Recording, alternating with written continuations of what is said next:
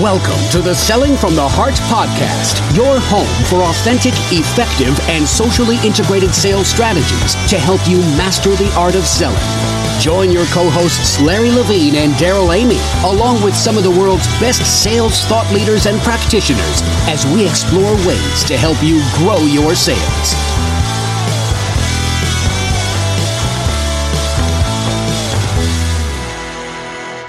Hello and welcome back to the Selling from the Heart podcast. My name is Darryl Amy. I'm here with our co-host and good friend, Larry Levine. How's it going today, Larry? It's going great. Good. Fantastic. Hey, I am so excited about what we have in store for everybody on the show today. It's going to be fantastic. As we get started, though, uh, I hope everyone's had a fantastic week. And Larry, I know last time we talked, we were talking about the uh, the empty suit. And I know there's been uh, a lot of dialogue back and forth on your LinkedIn profile about the empty suit this past week, hasn't there? Yeah, in fact, I'm I'm just reading my LinkedIn newsfeed right now, uh-huh. and I just posted I posted a comment. So I'm in a conversation with somebody, and they started talking about commodity, and he goes, "I love your last line. Most sales reps are empty suits pretending to be something they're not." Oh, what do you think about that?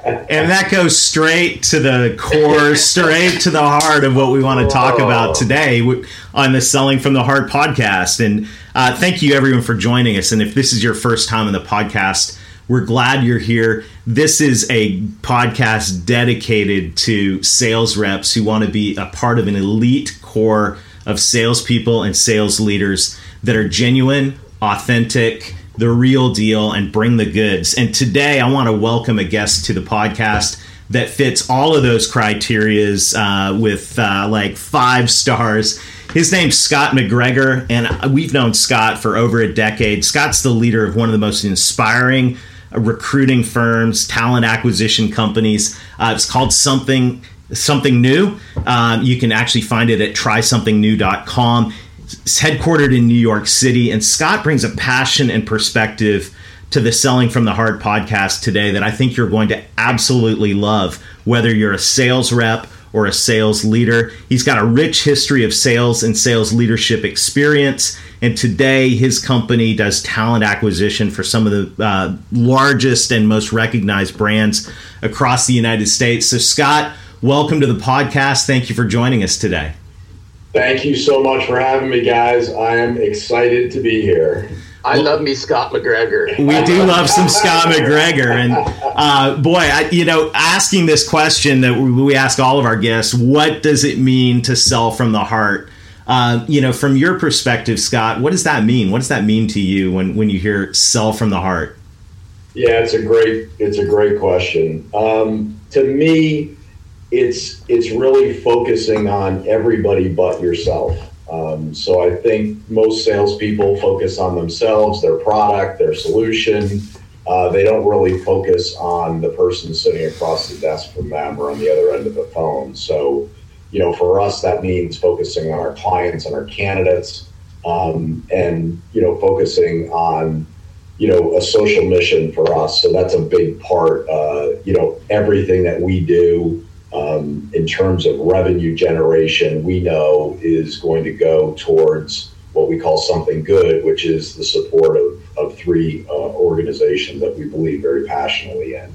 So I think for us, that's a piece of selling from the heart, but it, it's really just putting that focus back on the client and taking that focus off of yourself and, you know, not trying to monetize every relationship the mm. second uh, the second that you, you meet somebody.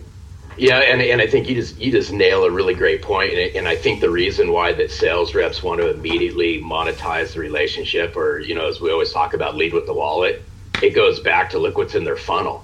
So mm. it gets back to, I think if more sales reps could be genuine and authentic and open up more new relationships and more conversations, they're not going to be leading with the wallet any longer. They're going to be leading with the heart. Right. But I think it's I think it's unfortunate because it just goes back to lack of prospecting. There's just not that much in the funnel. So unfortunately, their social mission in life is to lead with the wallet. Yeah, I think people think that it takes a long time to build a relationship, and in my mind, it doesn't. It doesn't mm, no. take very long at all. You know, I, I know I built relationships with you guys early on, and, and we, were, we probably built a pretty good relationship, you know, with one or two conversations. And obviously, you know, that relationship takes on more depth um, and, and um, you know, as time goes by. But I think when you're genuine and when you're transparent, Uh, it's easy to build a relationship quickly. And I think sales reps um, are feel like they're so under the gun to hit their quota that mm-hmm. what I hear a lot is, I don't have time to build relationships. Mm. And I would say you don't have time not to build relationships. Boy, that's so true. Um, so we're constantly talking in our organization about going slow to go fast. And kind of what that means to us is the go slow part is build a relationship. Um, don't try to monetize a relationship the second you meet somebody.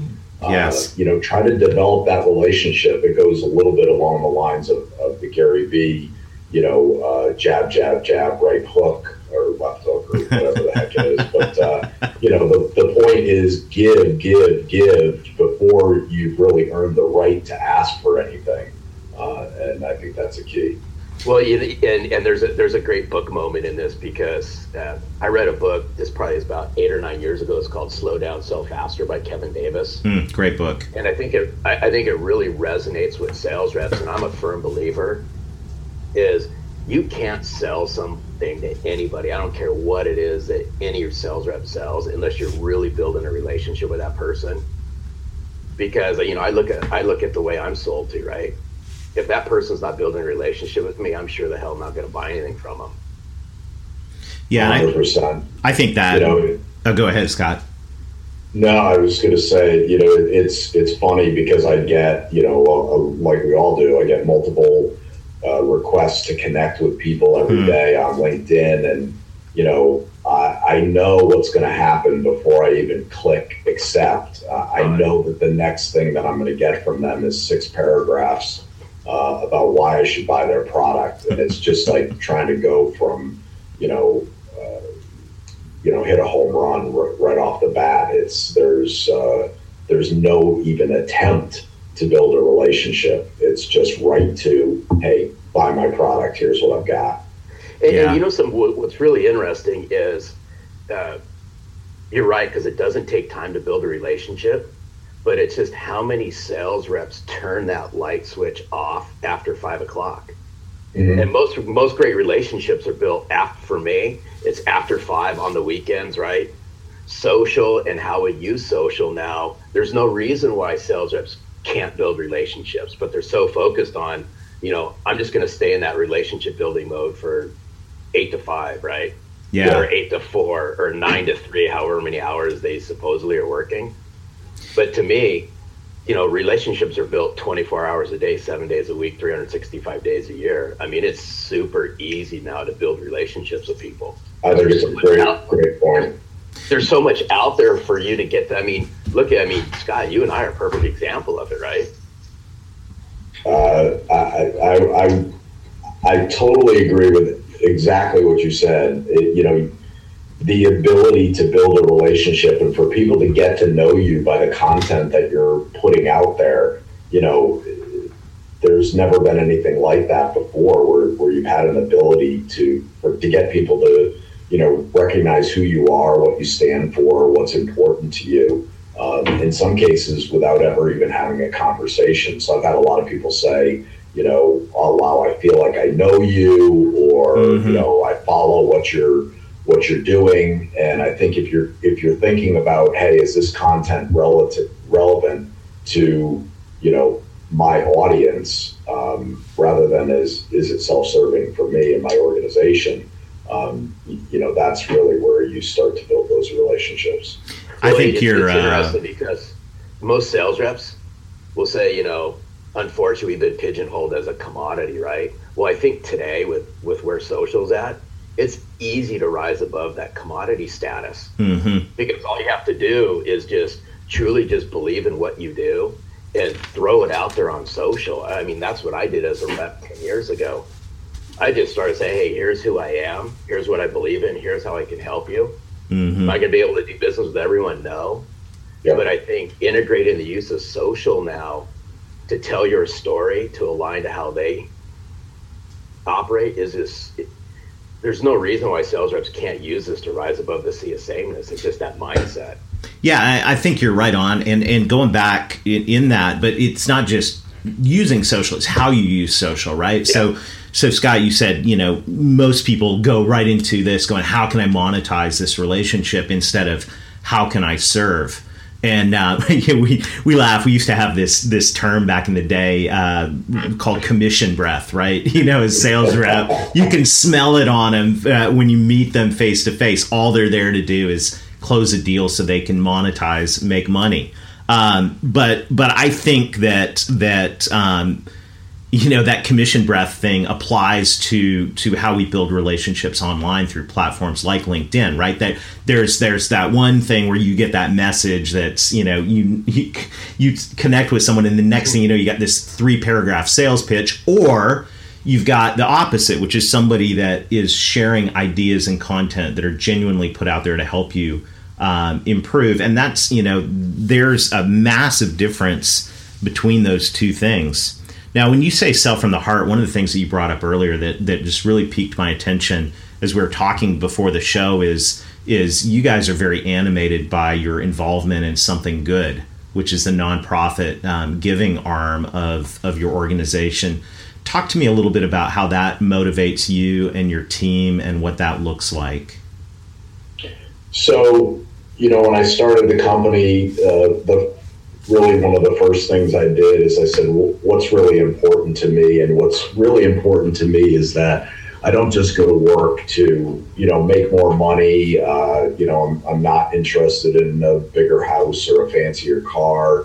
Um, but I think giving back allows you to spring out of bed as opposed to, you know, want to pull the covers over your head every day, because you recognize that, you know, your efforts are, they're greater than just, you know, what it's going to do for your bank account. Um, mm-hmm. And I think, you know, it makes the, the things that we need to do, uh, which is, you know, work long hours and, and, you know, make those extra calls and, and do all those things. It makes it a lot more palatable when you know that it's going to help others that, that really need um, the assistance from. So I think, you know, I'd love to see every company that has a true social mission. Yeah. Um, not just something that they kind of like to look good, but that, you know, they really passionately believe in. So, you know, we set that up right from the beginning, and, you know, we're, we're very involved with all three of the organizations that we support today, uh, which is Elevate New York, which I'm incredibly proud to be uh, the chairman of the board, um, and Keep On Playing, and Stand Beside Them. Man, that's that's great. And, and by the way, just for everyone listening, we'll make sure to put links to those in the, the, the show notes. And I think that's outstanding. And I know Larry is, as a sales rep, on a sales rep level, being involved in um, in nonprofits was was huge for you in terms of selling from the heart and building relationships, right? Yeah, and I think... Um I mean, me personally, I can personally attest to what giving back's, you know, meant to me. And I think where it all started is my youngest son went to a private school, and, and in sixth grade, part of what he had to do was he had to do charity work. He had to do so many hours of charity work from sixth grade, and then it elevated seventh, eighth grade. Then once he got into high school, it was even more giving back. And I said, you know, if my son has to do this, I can't, you know, why can't I do it? And that's yeah. when I really started to start giving back to the community. And I just dove in. And, and I know, you know, Darryl, you know me real well. Scott, you know me real well. When I pour my heart into something, I just do it. And I saw the impact immediately for just giving back. So, you know, I joined a couple of not-for-profit boards. Um, I'm an active member of my Kiwanis Club. In fact, I'm president-elect in my Kiwanis Club now. And, you know, I chair our largest fundraiser every year. And I think what it does for a sales rep is it makes you feel good, because people start seeing you outside of that work mode. Yeah. But it's the amount of people that you meet, and it's how you're seen in the community. I mean, it's amazing, but it's just unfortunate, because the classic thing you get from sales reps is I don't have any time, right? The two things going against sales reps, time and patience. They could just set aside more time and have patience. Giving back will just elevate them. They'll just elevate their game. It's my yeah, opinion. That's, that's good, Larry. But, um, you know, it, and I know, Scott, we talk about this all the time, and we kind of jab. We jab. We love making fun of sales reps, but it's all fun, right? I mean, because we've all been there. Yes. Absolutely. You know, your company at Something New challenges the status quo. I love challenging the status quo. I did it as a sales rep. I love doing it now inside, inside of what I do. But why do you think sales reps just really, truly have a hard time challenging the status quo? You know, it's called the status quo because that's what everybody does. And I think people are just, you know, they're they're terrified to break out of the pack and, and try to do things that are, are different to separate themselves. So, you know, people wind up going with the thundering herd, even when sometimes, you know, that means you're going to go off the cliff. But, uh, yeah, I think it's just very hard for people to do things in a, in a different way. And, you know, I, I guess, you know, to me, what kind of highlights that is almost every sales organization that I've ever seen has a roadmap to success. So it's, you know, if you do these things, you'll be successful. They've, so they've figured it out, and they've given that roadmap to their sales force. But, you know, typically only ten to twenty percent are actually going to follow that roadmap. Um, so some of it is just the very basics of people. I think in general don't want to work hard. Um, they're trying to game the system. They're trying to figure out easier ways to do things um, instead of just doing, you know, what's proven to to work and bring them success. So, mm. uh, you know, I, I think that's a big, big problem and, and one of the reasons why people stick to the status quo. Well, you know, it's interesting because you talk about roadmap, and, and I challenge sales reps on this all the time. Ask a successful sales professional, show me your business plan and show me your roadmap, and I can guarantee you more often than not, they're going to be able to share it with you. Yeah. Ask an average sales rep, show me your roadmap or your business plan, and what do you think the response is going to be? Yeah, they don't even have, they don't have one. They don't have one. So I said, there's a big difference between a sales professional and a sales rep. So all too often, sales reps love calling themselves sales reps. Why don't you just change your mindset, develop a business plan, create a roadmap, and start working towards being a sales professional? Yeah, that's, yes, it's, that's good. It's putting in, it's putting in the sweat equity, you know, to get out what you want. And, you know, you've been writing a lot about this recently with, you know, comparing athletes and sales reps, and you know it, it's just you got to put in the practice. It doesn't matter whether you're, you know, Kobe Bryant or Michael Jordan. You know, most of the elite athletes, yes, they've got physical gifts, but it's uh, you know, they're the first ones in, last ones to leave. Uh, they're putting in more effort than anybody else, and they probably got to the point that they were because they did that when they were younger. Yeah, but, you know, you just see uh, people in sales in particular. Um, try to figure out ways not to do that, and then they wonder why, you know, they're not having success. Yeah. In almost all cases, um, at least in sales, in my opinion, the common denominator when people aren't successful is they're just not putting in the time and effort. No, it's so well, true. You know, it, it, and and it's so true because uh, you know, the last blog post I just wrote this past week was around sales practice, and, and it's just interesting that mm-hmm. sales reps just don't want to practice. But they want to make as much money as possible, but they don't want to practice. Right. And it blows my mind. And then the managers aren't enforcing practice. So I don't know. That's a topic of another conversation, another point. Yeah. Well, I think that discipline, and, and that's a good transition, Larry, because uh, the last part of this podcast, I want to talk about talent acquisition. And, and, and I think uh, just as, as a sales rep needs discipline and hard work and a plan Uh, to succeed and, and bring the, their A game to to the marketplace. Um, talent acquisition is is very, very similar. And I know recruiting, talent acquisition, Scott's a huge challenge uh, for a lot of companies. Obviously, um, companies need salespeople, professionals, they need leaders that are the real deal, that are genuine, that bring the goods. They need people that know the industry, that are able to know the client's business, and and most importantly, they need people that are sincere in their desire to help. So how can companies attract those kind of candidates, the great talent, to their organizations? So they've got to, you know, I think they need to change their mindset to a degree. Uh, I think most companies think that they have all the power and that they're almost doing uh, a favor by hiring somebody. But yeah. when you really look at it, you know, successful companies are the ones that realize that it's a partnership and that, you know, yes, they're giving the candidate a paycheck, but the candidate is giving them, you know, far more in return, not only their, their time and talent, um, but, you know, they're, they're driving revenue that far exceeds what they're giving them. So if you yeah. really peel back the onion and you look at it, you know, who's getting more out of the equation? Um, you know, companies are not paying somebody one hundred thousand dollars to get one hundred thousand dollars in return. They're paying somebody one hundred thousand dollars to get, you know, five hundred, six hundred, seven hundred, a million dollars in return. Mm-hmm. So if anything, the candidate may be bringing more to the table, arguably, than the company. But I think companies kind of have, in some cases, kind of almost like a pompous attitude that, hey, I'm doing you a favor. And, you know, they expect people to jump through a lot of hoops that they would never jump through themselves. Um, and they're not recognizing it's a marriage, it's a partnership. Mm-hmm. Um, and you've got to make sure that you're you're in alignment and that you're treating everybody that way. I think that's uh, that's a huge part of it. Yeah, and I love, um, you know, I love, uh, as we were talking earlier, we were talking about building partnerships and not hiring candidates. A very big difference between those two, right?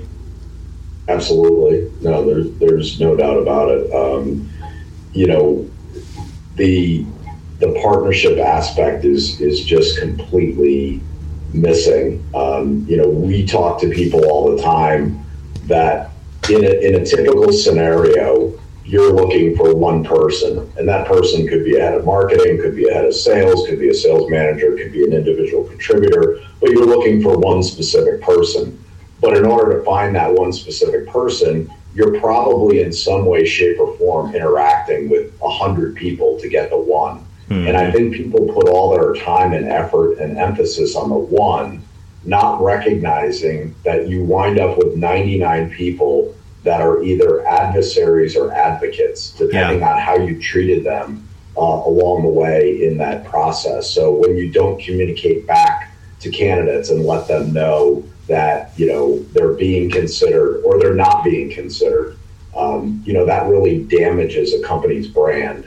And it's incredibly important, especially in today's world of Glassdoor and things like that. It's incredibly important that companies focus on all one hundred, not just the one person who's going to get the job. Mm-hmm. Because as you as you repetitively hire people over time, when you're focused on really treating everybody uh, in the most respectful way possible, um, you know, it, it's a game changer for companies to attract the right type of talent. Mm. There, there's some light, there's some light bulb moments in that, and and it, it's it's I'm going to throw a challenge out to the sales managers that are listening to this. Hmm. Is how many sales managers out there are really out there building relationships with top talent? But if you ask any sales manager, what's the number one thing you want your sales reps doing? What do you think they're going to say? It's all going to be around that P word, prospecting. We, I want my sales reps prospecting for new business. Right. Or become better prospectors. So how many sales managers out there are doing the same thing? How building many relationships, sales managers yeah. are building relationships with top talent that's out there? Though they may be happy in a current role or something like that, just think about that. What do sales managers do, or what are they doing to recruit top talent?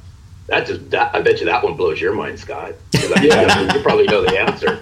Yeah, they, they, they've got to start by, you know, having a servant's mentality and understanding, um, you know, that it's important to build those relationships, uh, you know, one at a time, and that they'll pay off, and that, you know, it's not, hey, let's find this person that we need that we needed yesterday, but let's build relationships so that when the time comes, you know, we've got a pool of people that we can pick from that think, you know, very positively of of our organization and, you know, and of the individual. Because the, you know, probably the most important thing that people evaluate when they're looking into a new opportunity is the person that they're going to be reporting to. So, you know, if you haven't been yeah. treated very well, or if there's no relationship, uh, it, it's pretty difficult to envision yourself working there. because I think it, it, it goes back to this is, you know, because we've all been recruited, right? We've all been through the interview process at certain points in our career, and you always get the, are they being truly genuine, authentic, right? Mm-hmm. So you you buy, you buy into the interview process, you buy into how they're acting during the interview process, and then all of a sudden, guess what? You get there, and in the first thirty days, you go, what the hell did I just sign up for? Because it's like that person's now the polar opposite of what they acted like during the interview process. Yeah. Yeah, and that's, that's, that's people being, I think, really short-sighted and not understanding that, you know, transparency is so important and communication is so important because people are going to figure out the truth very quickly. And, and why do companies have turnover? Um, it's either because they're using an agency that's not representing them well and is tell is inflating, whether it's compensation or culture or whatever the case may be. And so people walk into an opportunity with rose-colored glasses on, and they quickly find out that that's not the case. Hmm. So, I mean, a, a real quick uh, story about something that that I started doing seventeen years ago um, when I was starting up with Salesforce, and I wanted to avoid that particular problem.